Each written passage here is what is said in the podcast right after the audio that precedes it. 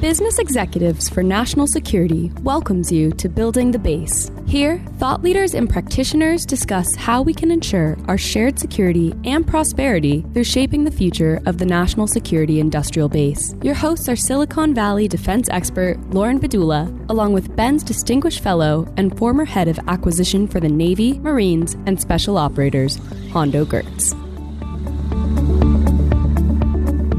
Welcome back to Building the Base. Lauren Bedula here with my co host, Hondo Geurts, and we're so excited to have the Honorable Katrina McFarland with us today. Katrina McFarland began her career in civil service as a general engineer in the U.S. Marine Corps, so has a technical background, but pivoted to acquisition where she really wanted to get things done and served as director of acquisition for the Missile Defense Agency, was president of the Defense Acquisition University, and then worked her way to assistant secretary of defense for acquisition after serving as the Army's acquisition executive. Another interesting fact is Katrina served as a commissioner on the recent National Security Council on Artificial Intelligence, which we'll get into a bit here. So, Katrina, thank you so much for joining us today. Uh, Katrina, it's awesome to see you and uh, and have you here on the show. And as uh, Lauren mentioned, you get quite an extraordinary career both in and out of government. But I want to understand how what brought you to start as an engineer in the Marine Corps maybe not the most traditional path. Uh, what what got you interested in when kind of what was your uh,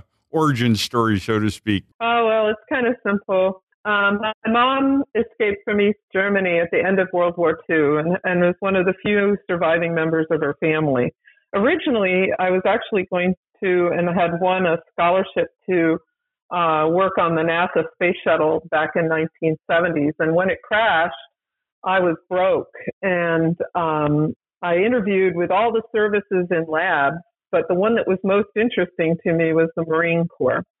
And my whole goal had been, I think, my entire career is to be an engineer, one, and then to serve uh, national security in whatever form I could. And and what were those early days like in the Marine Corps as a as a young engineer? Maybe uh, probably not too many female engineers around you. What, what was it like breaking into uh, that group? Well, I have to confess, I grew up in a very small town and we were dirt poor. And so the kids were split between the parents. And I went with my dad. He uh, was a lumberman at the time, cutting trees all over the United States and Canada and also building buildings and stuff. And I was just another set of helping hands. So I didn't recognize the distance between guys and gals when it came to work. And so there were eight engineers uh, when I got there to the Marine Corps. And it really didn't strike me until several years later that it was uncommon because I had been so familiar with working with predominantly guy area. So not much really.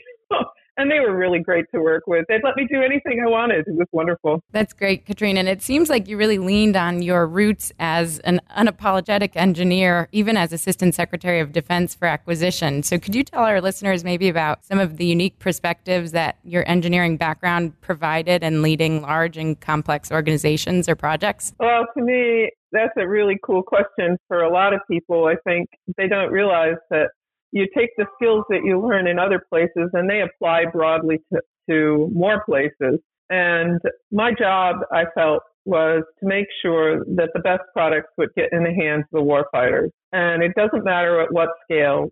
It took a time to get to the scale, i.e., when you have 13,000 plus people work for you, you have to have a sense of, of scale to be able to manage that and have an understanding of how you manage it. But knowing engineering and being technical in background allowed me to quickly consume what was being put in front of me. And I had that from, gosh, the entry into the Marine Corps. And the other thing is I had some fabulous mentors. I didn't even know I was being mentored a lot of the time. One of my favorite quotes from one of the mentors I had was, that the only thing in life that you can control is your reaction to it. And the second one was from my grandfather, which, who always said, the harder you work, the luckier you get. And between the two of those, as sort of founding principles in my life, I think that uh, it seemed to work out okay. Yeah.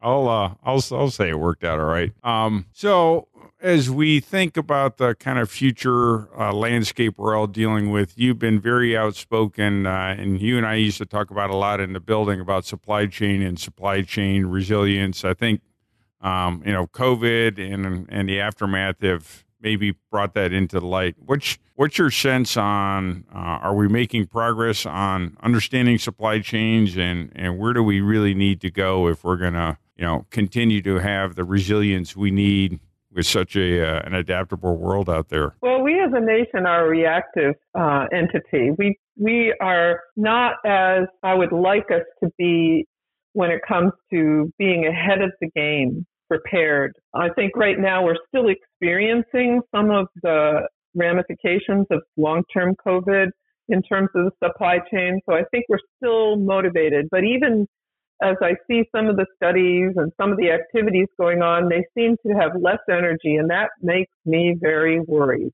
Um, we recognized two pieces about the supply chain challenge. One was our interdependencies and our dependencies. Some of the interdependencies with collaborative nations is a good thing. It creates a synergy, you know, what they say. Uh, friends are temporary, interests are forever. And if we have the ability to have a good interdependency with like-minded nations, that's helpful. But when we have a dependency on a not like-minded nation or government, we have a problem. And we discovered those problems, right? So how do we get around that? I think is a very, very top level issue. And it's national security isn't only a defense product. Our economy needs to be strong so it creates the resources so that we can afford a solid national security. And that is part of this whole strategy of how do you address the supply chain because we've had very disturbing findings in this area I'm sure you've spoken to. In fact, I listened to some of your other efforts, and I know that you've talked about what does that do to us as a nation.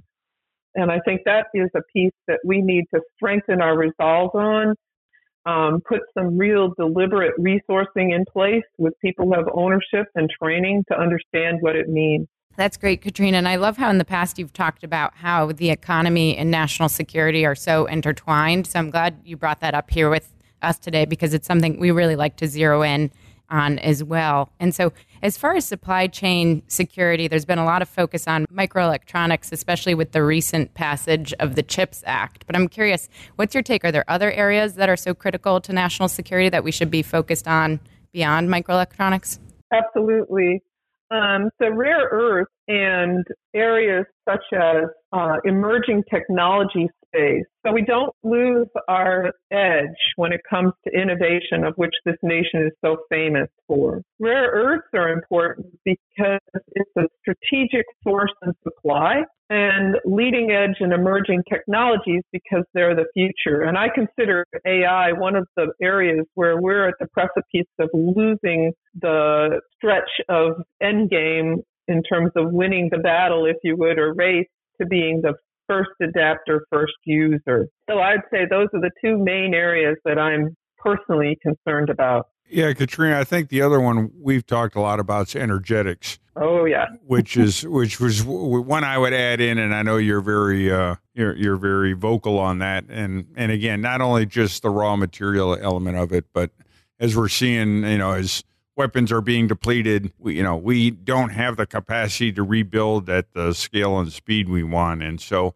I think we've got to keep focused on that. You mentioned the talent aspect of supply chain. Um, talk a little bit more about that. What, how do we need to, tr- you know, train our government acquisition folks uh, as well as potentially our industrial partners on supply chain? Well, one of the things that I think is really important is that our society has gone so global that we have treated everybody as equals, and the real deciding factor between sourcing a friend or not a friend in terms of the supply uh, chain has been the almighty dollar.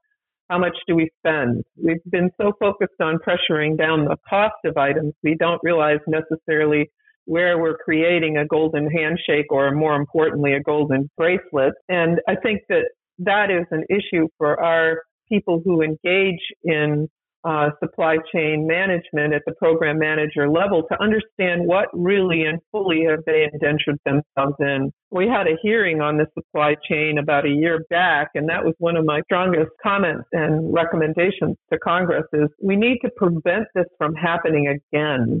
First, yes, we need to do a cleanup of the current state of affairs when it comes to supply chain, but we need to do a thorough analysis of the supply chain with full disclosure by our suppliers on where they source their materials, source their support so that we have the fullest of understanding of where our dependencies are created and whether that is going to impact our ability as it is showing today uh, to create a vulnerability or even worse, a situation where we don't have what we need. That ties, unfortunately, to one other aspect of supply chain, and that's lead time.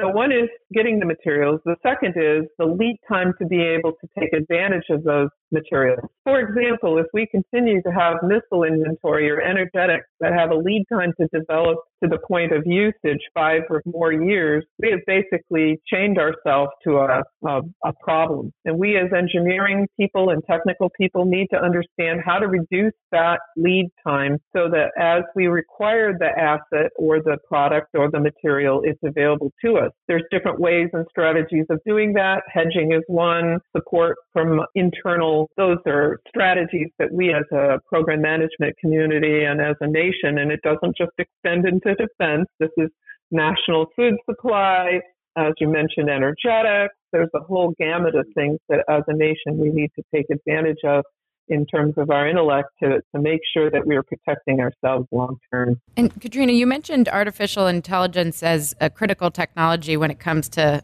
supply chain issues and vulnerabilities. And we talked about earlier how you served as a commissioner on the National Security Commission on Artificial Intelligence, which was really the most comprehensive look at how AI will impact our national security. So, and you also talked about the opportunity of getting this right or our general outlook around supply chain vulnerabilities. What does winning in the age of AI look like? So, for us as a nation, in my experience from the period of time that we looked at the technology space of artificial intelligence, what we as a commission saw was that uh, AI is like electricity from the 1800s, and it's going to be everywhere in the future. And if we really take a look at the history of AI, it started all over the globe. But the United States, based on its uh, approach and innovation as the skills for uh, our people, we saw that we are losing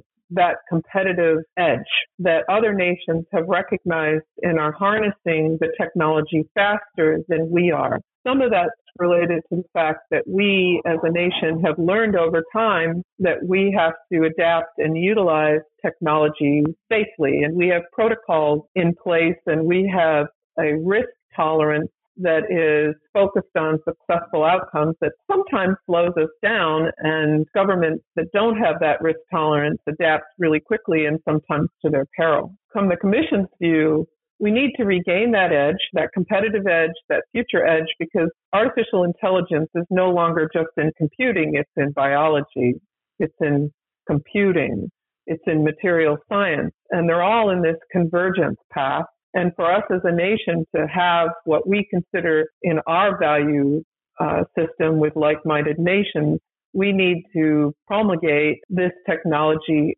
safely and within the rules of what we believe are freedom preserving. So no surveillance of the population, no constraints and control of people or things or et cetera. So right now, uh, we're at a precipice where if we don't move out quickly in terms of broad technologies to include artificial intelligence, we will lose. And we recommended a technology competitiveness council that it would be at the cabinet level so that we would have a national artificial intelligence strategy in place that the nation could embrace and act on because we're good when we're galvanized with a common purpose. And Katrina, have you? What's your sense since the commission has um, have those recommendations been acted on, or are we still in the fixing to stage? What's your, what's your sense of progress since the commission finished up?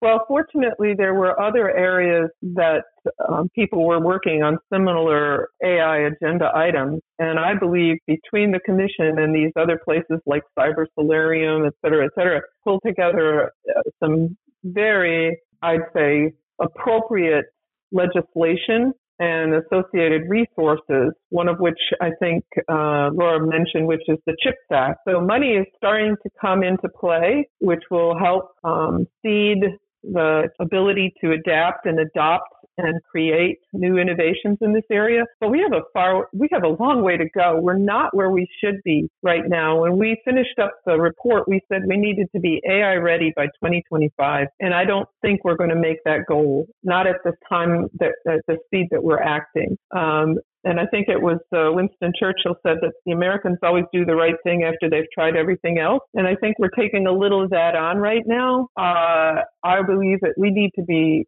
uh, more strategic in our approach to this new world, this next generation of innovation and evolution, if you would. And we need the highest levels of intellect to engage and talent to grow and people in positions of authority and responsibility to have a common purpose. And so those are the things I think will change the future to our better, but uh, we're working on it. So we've talked, uh, you know, technology and supply chain and AI, but when you and I were in the building, we talked a lot about people, uh, and many of the meetings we had on in acquisition was about the people side of things, not just the process side of things. And uh, you know, given your experience as a president of DAU and in the building and looking a little bit now from the outside in, uh, where do you assess our, I would say, readiness to lead this new age of technology? You know, whether it's AI ready by 2025 or software uh, embedded systems. Where do you see the DoD acquisition workforce right now in terms of talent? And where are the biggest gaps, and and how would you recommend we work together to close those gaps?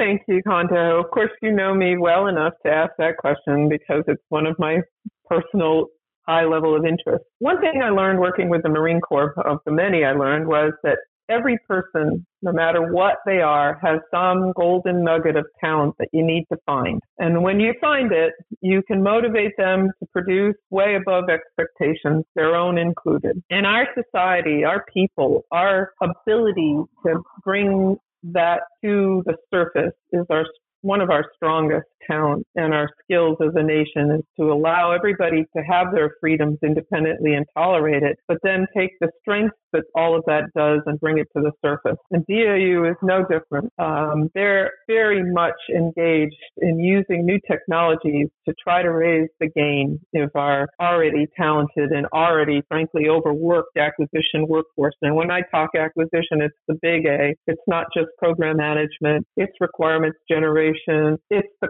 comptrollers. It's everybody. And I think that that to me is where the university needs some help. Um, they need to be recognized. They need to be helped to bring up that gain, and they need to have access to a broader number of workforce um, people to be able to get into the technology space and help people understand where this technology needs to be and how it needs to be managed. And and I think that is uh, where they're heading. But anything we can do to foster support and bring um, some real resources to bear would be helpful. Katrina, I, I, went back and listened to some remarks you gave in 2016 at the Army's big conference, AUSA. And, and one of the questions you received was about all the different innovation hubs and specifically the Army's Rapid Capabilities Office. And so much of our country's security and prosperity today are linked to the industrial base that grew out of World War II.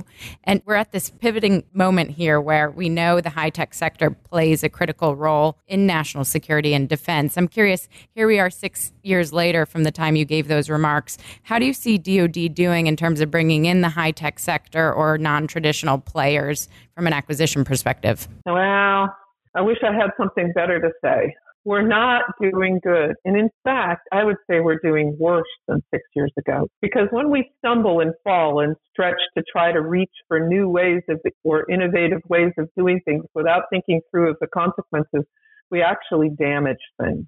I will say some of the labs, and in particularly the, the service labs, are are definitely uh, amping up their game, which I believe, if you go back to your thoughts uh, about World War II, post World War II, there was a bunch of engineers who'd worked on things that you can imagine, like the Manhattan Project, et cetera, because the nation's uh, need um, to be able to succeed in the war. Those engineers were standing around, and the goal that came out of that from the cabinet was let's stand them up to support the federal government so that they have access to that high end academic talent. And they turned into the FFRDCs and all of these uh, entities that support. But unfortunately, over time, that support eroded into people who made themselves more and more like the government, which was not the intent. The intent was to be able to access on a revolving basis the top end talent to support the government who had to be process burdened. So the government is a balance between public uh, and uh, nation's good. And so public and national security are always in the balance. And in order to take care of the public, you have to do things like competition and free and open and national security sometimes needs you to go directly. And in between sits the government, which was supposed to have the support of this high end technology. And I'm not saying that these people aren't skilled. It's just that we need to reinvigorate the access to an intermediary, which would be these engineering houses, high end skilled. And we need to create vehicles in a new technology era that couldn't even have even been imagined post World War II to be able to access and utilize and harness that industrial based talent that's out there. So we need the smart government people, like our last question, that are talented and all have all the skills, if you would, to be good customers. You need them to be able to have that uh, knowledge about the technology amplified and accelerated by the FFRDCs and these people who are supposed to be intermediaries between the government and industry. And you need to give access to industry that's uh, quick, democratized, so everybody can get that uh, talent and access quickly and you need to think about restructuring. And this is um, me doing Don Quixote at the windmills, but I'll put it out there because there is a budget commission going on. You need to restructure how the resources, that is, the budget, is formulated and distributed so that we can actually keep pace with the technologies that we need. It's interesting, Katrina. I haven't heard many folks, especially those as expert as you are in acquisition and, and defense in particular, talk about how we, we may be actually um, losing traction or in, in, worse shape today than we were, say, five years ago. And I think one thing that's changed is you've seen a lot more companies in the past five years step up with interest and maybe as a result, noise on both sides. But I agree. I think in, in some ways it's more difficult on the private sector side to navigate acquisition because you don't know where to start. There are so many innovation hubs. And one controversial vehicle, you talked about the need for more vehicles um, f- for this effort. Uh, are, are and these are the small business and innovation and research vehicles. We're we're curious for your take on SBIRs. What do you think? Are they effective, or could they use some uh, improvements? They have been highly effective in the past highly, highly effective. We wouldn't have telecommunications if it hadn't been for SBIRs and DARPA, Defense Acquisition Research. You know, those folks that are out there who've used SBIRs in the past have recognized the skill. But what happens, similar to a tax form every year, is that people start to figure out the tax form to their advantage because, again, resources and profit are what motivate people and uh, certain, sometimes that motivation overcomes the objective of the original design of the system. And what we need to do is make sure that the SBIRs is working to the intent and revisit how those uh, SBIRs are being um, done and ensure, because it's a very low dollar figure, but it's the only uh, funds that have no uh, defined um, place where they're going to be used. I'm not saying it again as an engineer, my English isn't perfect, but um, SBIRs is a tax on money that was appropriated for an item, let's say a ship. And a certain percentage goes to whatever research can be done by small business that would help the government. So in the year of execution, you can use that dollars for something that you haven't done an appropriation review for a specific end item. It's the only monies that are out there that can do that. That is panacea for a good program manager. So when I'm out there and I'm trying to build something and I have a weak link or I see some innovative technology out there, I can actually buy it in the year of execution. Again, no other funds do that. Two year planning period to get money. So for me, SBIRs is a fabulous tool. We can always improve upon things, but the worst thing we can do is ever take that away from the toolkit because it is primo important to a program manager when they see breakthrough technologies that create vulnerabilities to their systems or their capability.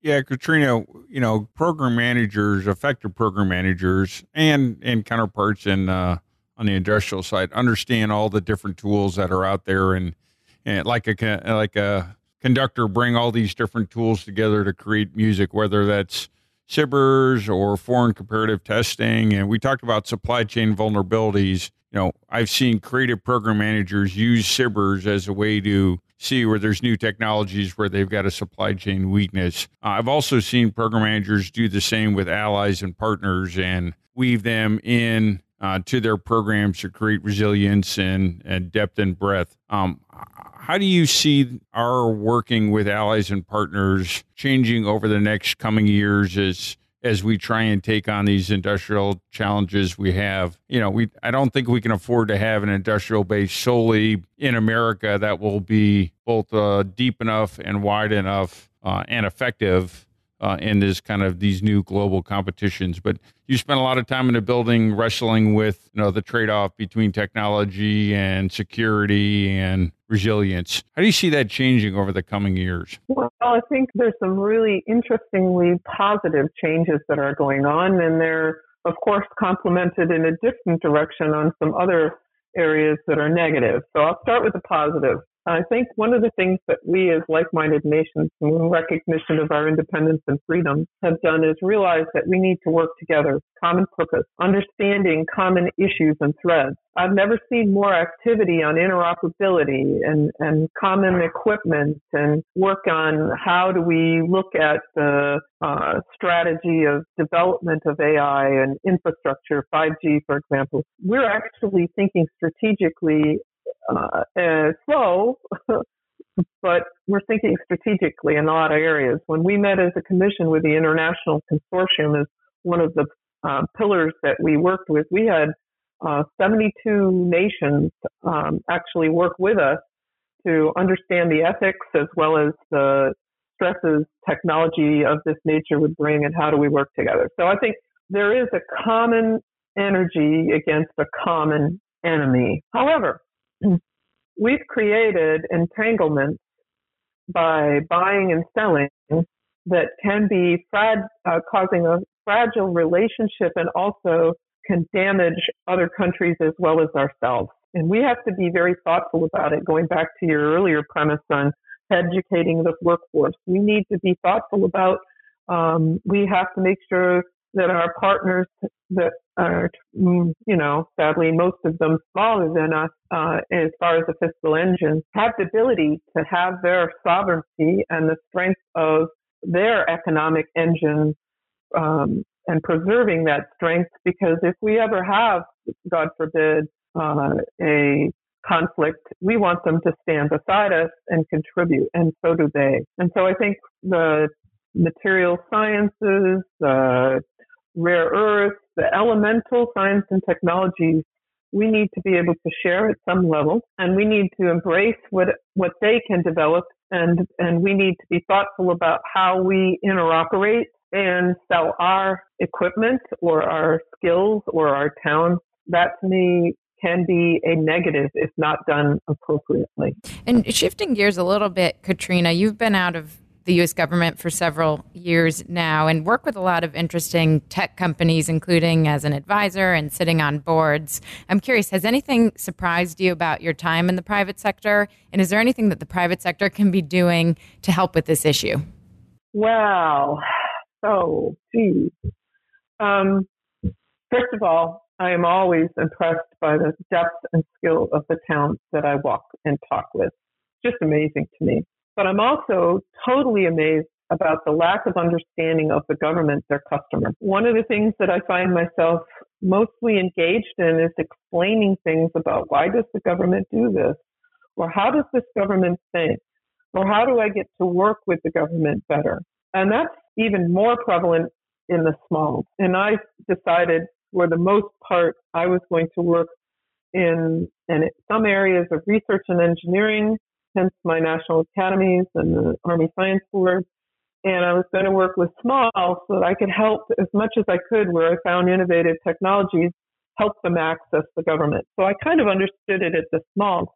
But what has amazed me is that also the thirst for understanding reaches all the way up to the larger companies who have a lot as terms of depth and resources to offer to the government. The second thing, which may not fit the premise of this conversation, but I'm going to throw it out there anyway, is that I was always told in the government that we had the lousiest HR system ever, and it would take years for anybody to get employed. Well, I'd like to say that I've discovered in the industry it's not that much better, which is a surprise to me because I felt that they could just tap somebody on the shoulder and bring somebody in and they could get rid of people, if you would, very caustically stated, but simply put that if the person wasn't producing or working, they could easily remove them. And it is the same, if not worse, than the government. That's just a sidebar. But to me, that's uh, issue for us, us as a nation. If we do not know how to adapt quickly and resource quickly and remove quickly, because this is all about a competition competition to preserve our you know, national security, but more importantly, our way of life. So we need to think that through as a nation. Yeah, I think you know there was there's always this fear of the revolving door, but I think to some degree that's hampered both sides from being able to have a fluid workforce that can understand and appreciate both sides, uh, because right. you, know, you, know, the the government is a uh, is a tough customer, but an important one, and and I think over the last couple of years, many companies have learned. Uh, can be a reliable one when things are going bad. Um, and and so there was, you know, we we have to figure out both the people side of this uh, and the, you know, I would say the business side that allows things to be much more fluid uh, if we're going to compete in that. Um, how do you see um, talent? You know, there's a everybody's struggling for talent. I think to some degree right now. I have been somewhat um, buoyed by the number of uh, up and comers who are interested in joining national security, maybe not in a way uh, or at the level they that was five years ago or eight years ago. Are are you seeing the same thing when you talk to and mentor young folks? Are you seeing folks interested in national security, or do we need to be doing more to um, make pathways for them uh, to get involved in in whatever way they think is important to them? Well, I think um, to comment, in general, the last couple years with COVID and now with Ukraine has created more energy in our people to realize that we aren't, you know, uh, living in a world of uh, like-minded nations or governments. And that does bring out patriotism in young people who strive to have something meaningful to do for their life. And I'm thrilled by that but I know it's a numbers game, and I think we can improve.